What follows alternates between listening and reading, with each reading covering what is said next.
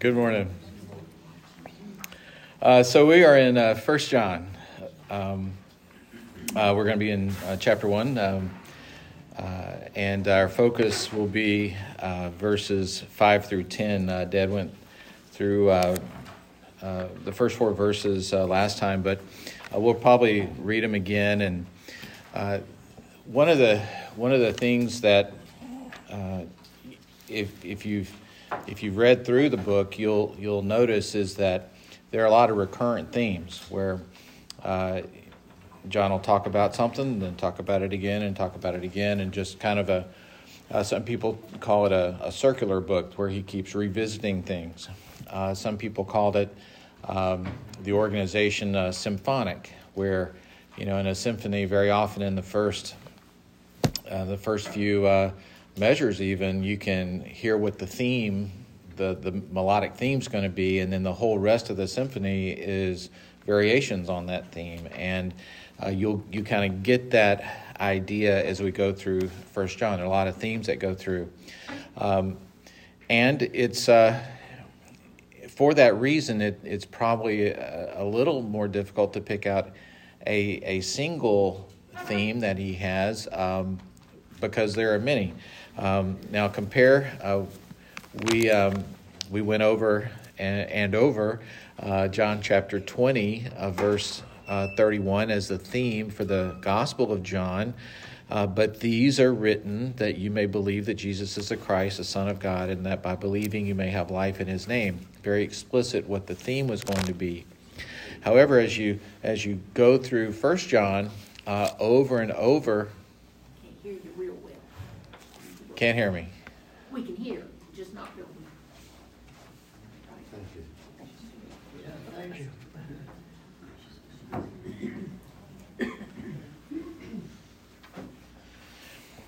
you. You're welcome.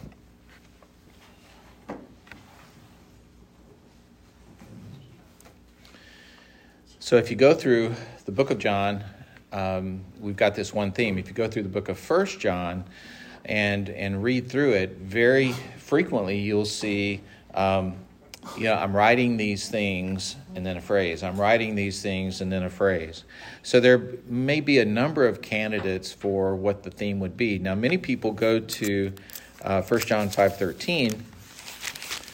Um, I write these things to you who believe in the name of the Son of God, that you may know that you have eternal life. Uh, so that sounds like a good candidate to be a, th- a theme. Um, however, if you look at chapter 2, verse 1, he says, My little children, I'm writing these things to you so that you may not sin. Um, chapter 1, verse 4, he says, I'm writing these things so that our joy may be complete. Um, and then chapter 2, uh, there's almost like a little poetic session uh, where I'm writing you know, for a number of different reasons. And then at the end, he says, I write the, at the end of chapter two, I write these things uh, because they're people that are trying to deceive you. Uh, so, uh, a lot of purposes that he has uh, as he writes. And it, it got me thinking. I, I, I listened to myself the other day as I was trying to explain something. You know, a big part of my job is is explaining things. Uh, sometimes it's explaining things that I would like to have happen for uh, the person. Very often, though, it's explaining things that some other specialist has decided should happen, and I'm I'm um, in the position of trying to explain what I think that specialist intended because the translation wasn't always there, um, and that's. I, I, hope I get it right, but there, sometimes I have to even read between the lines to find out what they intended. Um, but I found myself explaining something that um, I explained dozens, if not hundreds of times before on a topic that, you know, I sometimes get kind of passionate about and everything. And, and it thought, the thought occurred to me that here we have in, in 1 John, we have um, John, the, one of the uh, sons of thunder, uh, John, the son of Zebedee, um, as a an old wise man, a seasoned man who has been around for six, seven, eight, nine, ten, maybe I don't know about ten decades, but um, if he was born around the roughly the same time as as Jesus was, if he was roughly the same age, and people put the dating of of uh, some of these writings in the last part of the first century. So, I, you know, he may have been somewhere in the, the age range of this class, perhaps. Um, had picked up a lot of themes that he cared about, and so that's why he keeps referring to those over and over. Um, another thing, and I think Dad may have mentioned this, but there's a little debate uh, about was John writing to um, a particular audience in the sense of um, refuting some bad doctrine. Um, and some people have said First John was writing um, to combat uh, Gnosticism. And uh, Gnosticism was this kind of weird philosophy that says um, the body is just the body. What really counts is the spirit, and there's not really a lot of overlap between the two, and the spirit can, can become enlightened and and um, uh, knowledge, which the word Gnostic comes from, is is the most important thing, and a lot of distortions there. But other commentators pointed out that what we think of as Gnosticism and a lot of the heresies of Gnosticism really didn't kick in until maybe a hundred or so years later. Um, so they think John wasn't necessarily writing a point by point argument against some weird philosophy, but rather that there probably were some people that had been in the church um, there in Ephesus and perhaps the surrounding uh, cities, some people who had left the church uh, maybe because of bad theology, and he wanted to offer some correction there. But it's much more um, the tone of a pastor and an, a, a, an elder, literally, of the church who was just had, had distilled, you know, looking back over the course of his life, all that he had seen, all that he, we had heard, um, and really wanting to pass that on to these people. So you get that kind of a heart. And I think as you read through this and some of this stuff that might sound kind of harsh, it should it should come from the place of someone who really loves the people that he is writing to. Okay. Uh, also, um, it's written to believers. Okay, so um, that'll come into play as we go through some of the things. So, just uh, just to pick up uh, some of the things uh, to get a running start into this fairly short chapter, I'll begin with verse one that which was from the beginning, which we have heard, which we have seen with our eyes, which we have looked upon, and which we have touched with our hands, concerning the word of life. The life was made manifest, and we've seen it, and testify to it, and proclaim to you the eternal life with, which was with the Father, and was made manifest to us. That which we have seen and heard, we proclaim also to you, so that you may too have fellowship with us. And indeed, our fellowship is with the Father and with His Son, Jesus Christ. In this passage, you're going to see terms that are going to be in the next five verses or six verses that we look at. Um, uh, I, and this isn't uh, trying to repeat last week, but um, Tim Keller quotes um, a Bible scholar, uh, Dr. Uh, Robert Yarbrough, who says that when he says the things we've heard, seen, looked upon, touched with our hands, testify to, that those terms were actually terms that were used in the judicial system of the day, and that this is the equivalent of John giving a deposition. That those are all the legal points that that if you were really going to testify to something uh, in front of, you know, a, a ruling body, these are the points you would hit so that your testimony would be accepted. So if we think of that, it just adds to the weight of and the authenticity of, of what he's bringing to us.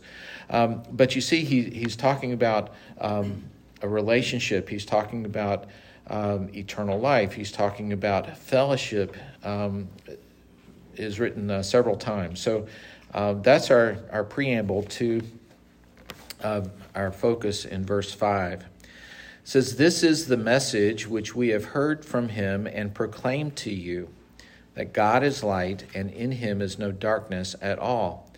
Now, it says, This is the message, and we proclaim to you. Well, earlier we've already seen that, right? Um, in verse 3, it says, That which we've seen and heard, we proclaim to you. And they pointed out that the root word for message and proclaim is the same root, that he's really wanting to tie those two things together. There's this message, and I'm proclaiming it to you. Now, we use terms like this all the time, right? Um, message here is a noun, but we use it as a, as a verb also, right?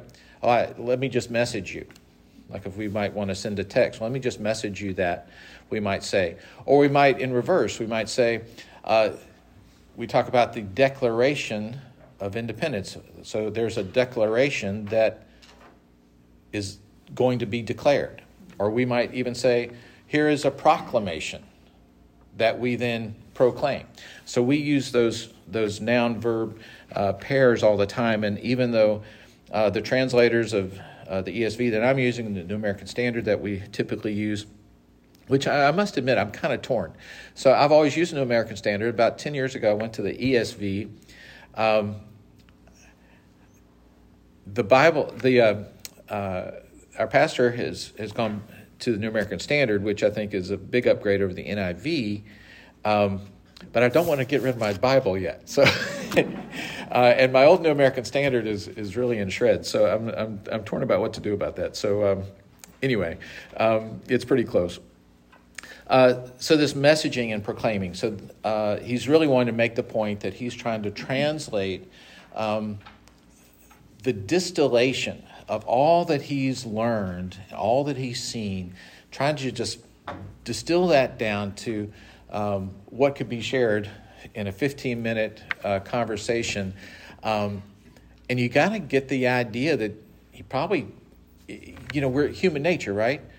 if you've got something you really believe in, if you can get it down to a decent presentation, you just give it every chance you get, right? It's probably going to be different each time, but um, I know Dad and I we probably repeat ourselves and say, "Oh yeah, he's, we've heard that before. We may have even told that story before." It's just kind of that's that's the way human nature is. Um, so here's here it is. This is the message that God is light and in him no darkness at all.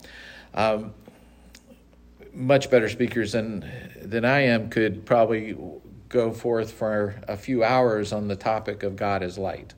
Uh, I'll uh, just mention a few um, passages that you probably uh, will sound familiar. Um, Psalm 27, uh, verse 1. Uh, the Lord is my light and my salvation. Whom shall I fear? The Lord is the stronghold of my life. Whom shall I be afraid? Um, there's several in Psalm 119. Um, here's just one. Uh, the unfolding of your words give light. It imparts understanding to the simple. Uh, we know that um, Jesus was called uh, the light of the world. Um, let's see. Um, Micah, uh, the prophet Micah, chapter 7, verse 8. Um, Rejoice not over me, my enemy, when I fall or I shall rise. When I sit in darkness, the Lord will be a light to me. So, so many things that we think of about God as light. Um, the provision of light to the world was such an essential part of creation.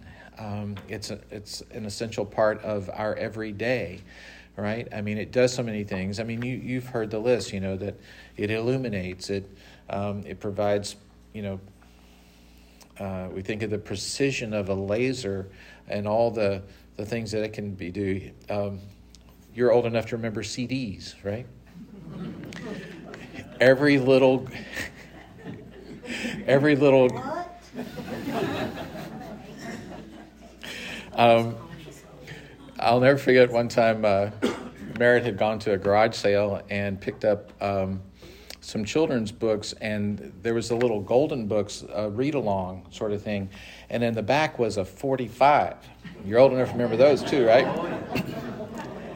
And Anna took it out and held up, said, "Mom, this what's with this funny CD. and now there's a generation that will probably not even know what a CD is. It's crazy. But every little groove in a CD is etched by a laser. You know, um, just such precision there. Um, some of you have probably had eye operations with uh, at the, the hands of a laser. Uh, just crazy what what light can do. You know, entire companies now are being um, uh, supported from an energy standpoint by the solar panels that they have. Um, huge sections of the Southwest, you know, just tons of, of solar panels uh, adding to the electric grid, so we certainly get energy. Um, I've talked about robots that will head into an operating room and dispense ultraviolet light throughout the, the OR to disinfect every surface that the light falls upon. So, so many different things.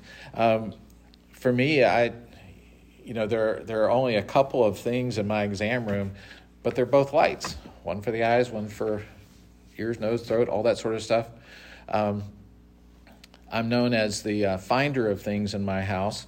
Um, when things get misplaced, well, the first thing I do is turn the light on. that helps a lot. You know, I use the light on my phone or, or whatever. It's just because that's how you find things. You just have to turn the light on. You know, um, uh, Merritt had a necklace that was messing up this morning. First thing I had to do was get some light on the situation. So, light, there's so many positive things about light. It's hard to find something negative about light. And, you know, you can always go too far with the analogies, but it says, God is light, in him is no darkness at all. Leads us into verse 6. If we say with, we have fellowship with him while we walk in darkness, we lie, we do not practice the truth. But if we walk in the light as he is in the light, we have fellowship with one another, and the blood of Jesus, his son, cleanses us from all sin. So it says, if we have fellowship with him while we walk in darkness, we lie and do not practice the truth. Um, this fellowship with him, we're talking about fellowship with God. Um, uh, it says, while we can't have fellowship with him while we walk in darkness.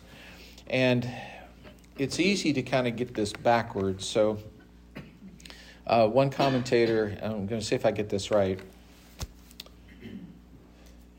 It's not, I, the, the point they were trying to make was that where God is, is where the light is. So, if we're going to fellowship with Him, we have to move to where the light is. Right? If we're in darkness, we're more likely to be doing the things associated with that. And so it's not that we have to clean ourselves up, get good enough to join God. We just have to move into His light, and then we're less likely to do those things that would be associated with the darkness. Um, so it's a little different than you might think at first. Um, but this. Uh, this fellowship fellowshipping with him while we walk in darkness. In other words, we've just chosen to walk in a bad neighborhood. You know, and that's where we're hanging out. Well, God's not there. We need if we want to go hang out with God, it will mean walking away from some of those other things, whatever those the, those things are. Um, some people have pointed out that some people see in these verses um, a test of life. In other words, Christian versus non Christian. And that's really not the focus here.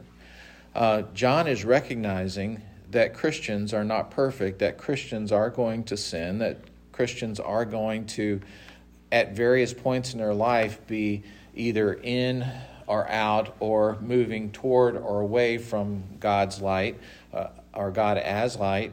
Um, but that, and that's why he's counseling us to kind of move closer to the light because he knows that it's not going to always be that way. Uh, it says, if we have fellowship with him, this is back in verse 6, with him while we walk in darkness, we lie and do not practice the truth. In other words, if you think you're fellowshipping with God, but you're doing these other things, you're just, you're lying. And uh, commentators point out that this is a lie of self deception. It's not like you're lying to God. God knows. You're lying to yourself about your real status. Um, Pastor Bobby was talking with uh, with us in a steering committee meeting the other day, and he said, uh, "You know, um, uh, we're going through some theology stuff, and and he said, um, a number of times he's had people who've come to him for advice who basically said, you know, well, well, God has told me to leave my wife. And, you know, to summarize, he basically said, no, he hasn't. um, that the, building to rob a bank. right. Um, the short version of that is one of Dad's saying. He said, "Well, God gets blamed for a lot," um, and that's that's true. You know, um, God is not going to um, tell you to do something that's inconsistent with Himself, right? Uh, so, you know, if you are walking in darkness um, and say you have fellowship with Him, you're just de- deceiving yourself. Um, it says you do not practice the truth. One commentator pointed out that this phrase of practicing the truth um, is only used by John, and it's a, it's an interesting thing. Um, I, to be honest, I haven't really meditated on that uh, to the degree that it deserves, but I would offer it um, for your consideration. What does it mean uh, when it says uh, to practice the truth? Um, it's it's it's interesting there. Verse seven. Uh, if we walk in the light, this is comparing to versus walking in darkness. Verse 7 If we walk in the light as he is in the light, we have fellowship with one another, and the blood of Jesus, his son, cleanses us from all sin. Uh, so, another little um, misstep you can make here um, some commentators say, well, if we walk in the light as he is in light, we have fellowship with one another. And that kind of makes sense, right? So, if you got a couple of Christians, if they're both in God's light, they're both on good terms, then they're going to have better fellowship with each other, right? That kind of makes sense. And there's some truth to that. But that's actually not what this is saying. It says we have fellowship with one another. He's talking about between the believer and between God. You know, so the concept is that you're you're in fellowship with God. You're in right standing with Him. You're you're enjoying each other's company right? Because you have moved yourself into His light, and um, and this uh, this other phrase at the start of that verse, if we walk in the light, one commentator compares that. Uh, he said, if if it read walk according to the light. Now, I'm going to quote basically or paraphrase what this commentator said I I have my own follow up questions to it, but but I understand what he's getting at, so I'll just try to to make the point. He says, if this said, "Walk according to the light," he says that this would imply that we have to be perfect. But he says if we walk in the light, that means that we are not necessarily perfect, but we are moving ourselves into that zone, so to speak, of of of God's uh, light. Um, and again, he's making the point that John knows who's he, who he's talking to. He knows he's talking to people who are saved, but not fully sanctified. That'll come one day down the road. Um, so we're we're going to sin, but it says the blood of Jesus, his son, cleanses us from all sin. Right? So this is this is why Christians still need Jesus, right? Verse 8 If we say we have no sin, we deceive ourselves, and the truth is not in us. This is one of the verses that, that does lead people to believe he was kind of refuting uh, Gnosticism because they might, the Gnostics might say, oh, well, I know my body is doing all these bad things, but my spirit's just fine. right? Now, it certainly takes a high um, opinion of your own knowledge to kind of pull off that sort of logic. I, I, I don't have I don't have that, and if I did, I'm not sure anybody would buy it. Um, if we say we have no sin, we deceive ourselves, and the truth is not in us. Um, that would refute one of those Gnostic things, and it may well be that God, in His providence, had had made John aware of these heresies that would ultimately take root in the hearts of some people, even a few generations down the road. Um, so, uh, even though these are written out of his wisdom and, and his understanding of things, as opposed to him trying to um, uh, refute somebody else, they certainly come in handy for refuting other people uh, and other beliefs. Um, this, this uh, self deception that he refers to, if we say we have no sin, we deceive ourselves, and the truth is not in us. Uh, speaking of uh, this concept of deceiving ourselves and the truth is not in us and so forth, um,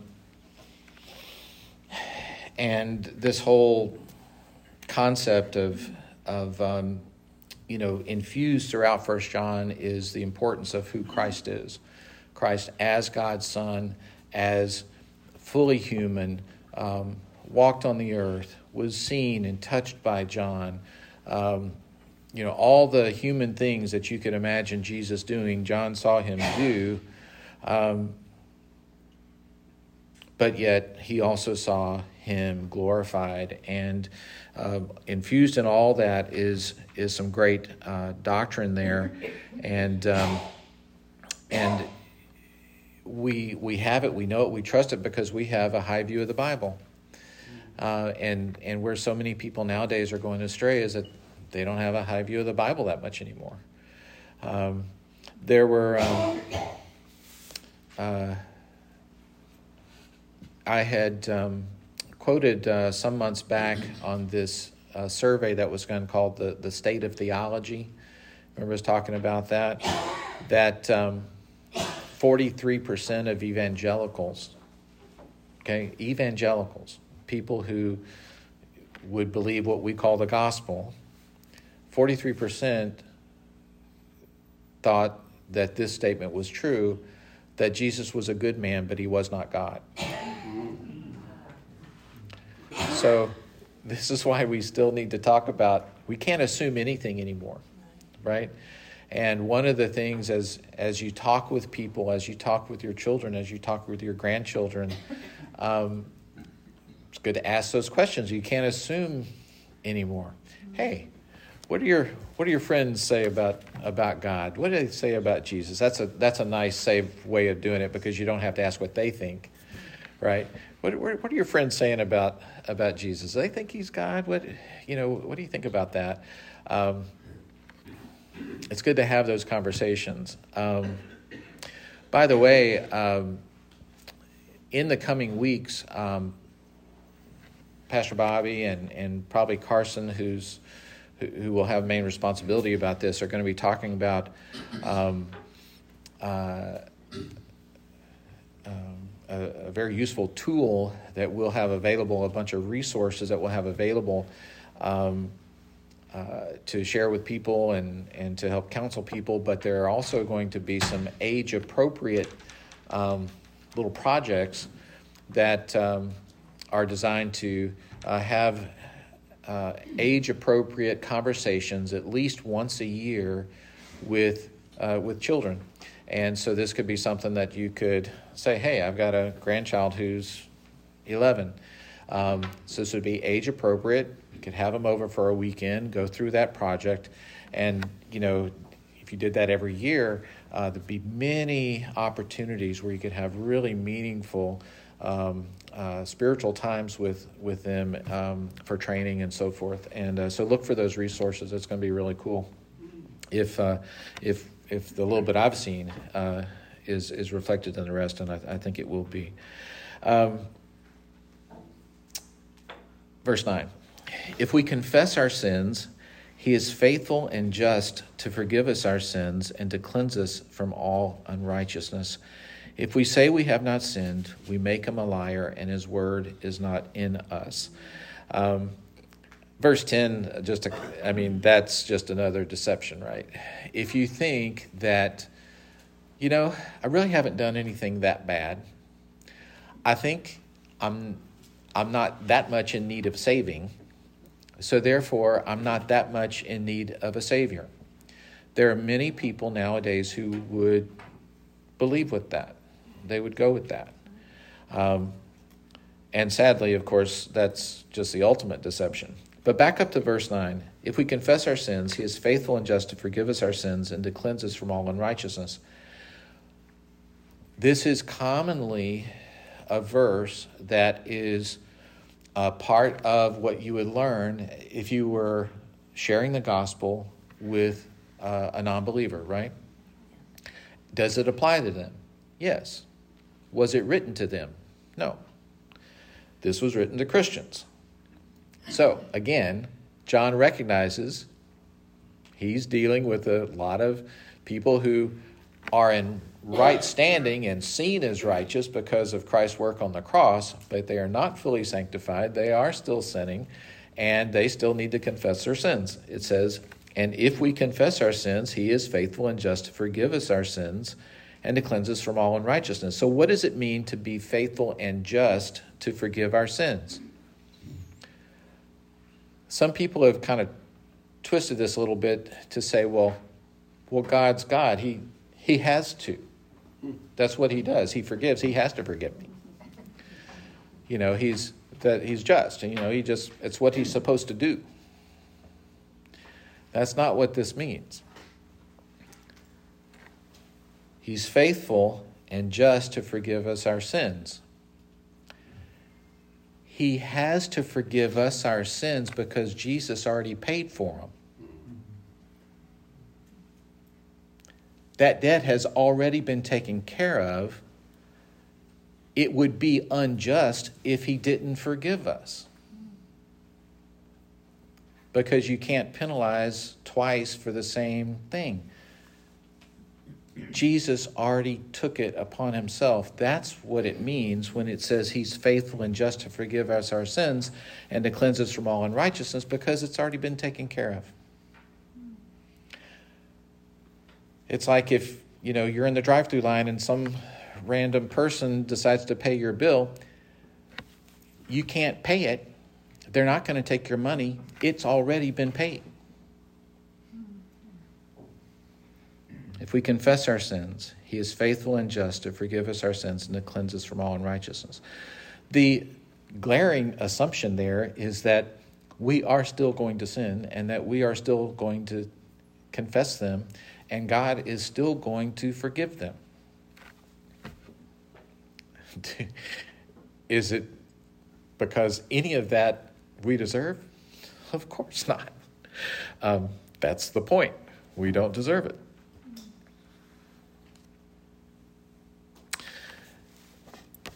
A little uh, a little taste into chapter two, just as a preamble. We'll probably finish up a little early today. It looks like. Verse 1, it says, My little children, I am writing these things to you so that you may not sin.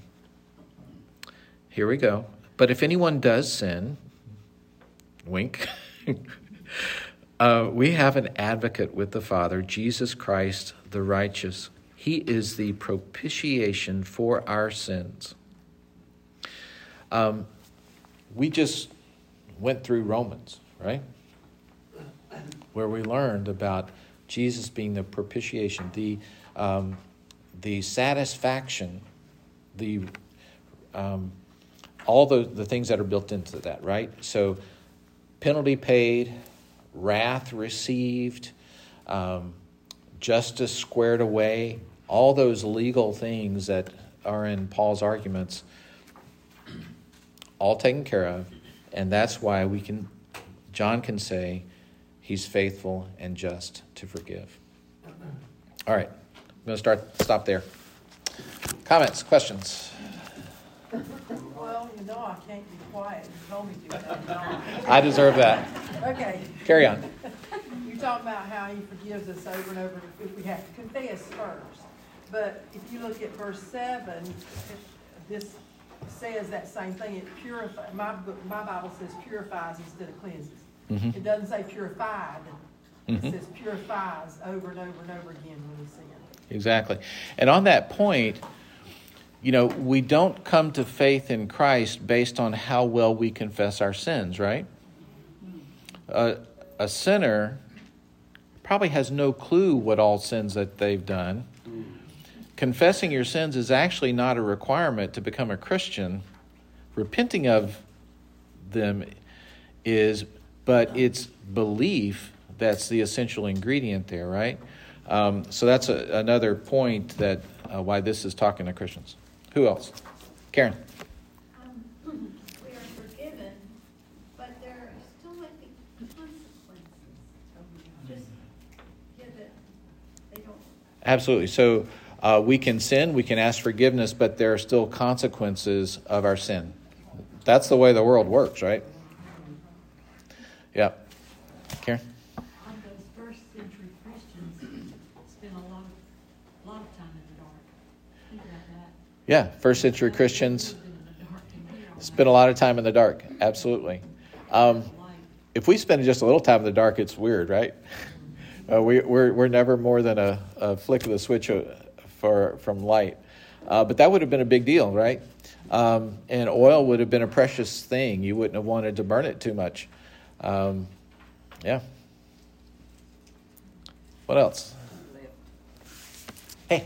Just uh, looking at verse one again too, when you, when you mentioned that this is possibly about the Gnostics as well, I, I think back to the Christian scientists who believe that uh, this body is nothing to worry about, it's all spiritual stuff, and Mary Baker Eddy, which is Mhm. up in Boston there, where I lived, was pro- proclaiming all this.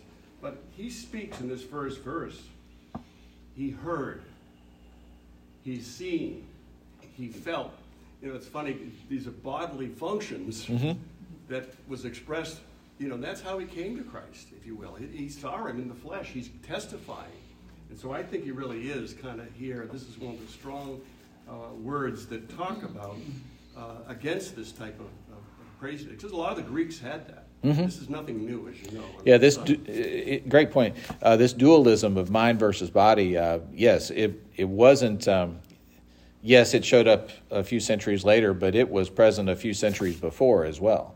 And so all these statements, which, um, you know, I mean, you know, think about it. They were hanging out. Um, Jesus was in his uh, late twenties uh, when they first met, and and uh, you know some of these guys may have been teenagers. You know, uh, John didn't put it, but I mean he probably smelled Jesus past gas. You know, I mean, in all the ways that you could experience someone, he probably did. You know, um, I mean it's real stuff. I mean it's kind of funny if you think about it. Perhaps we should stop. Ladies, that's just what guys do around the I'm telling you, Too many beans. It is.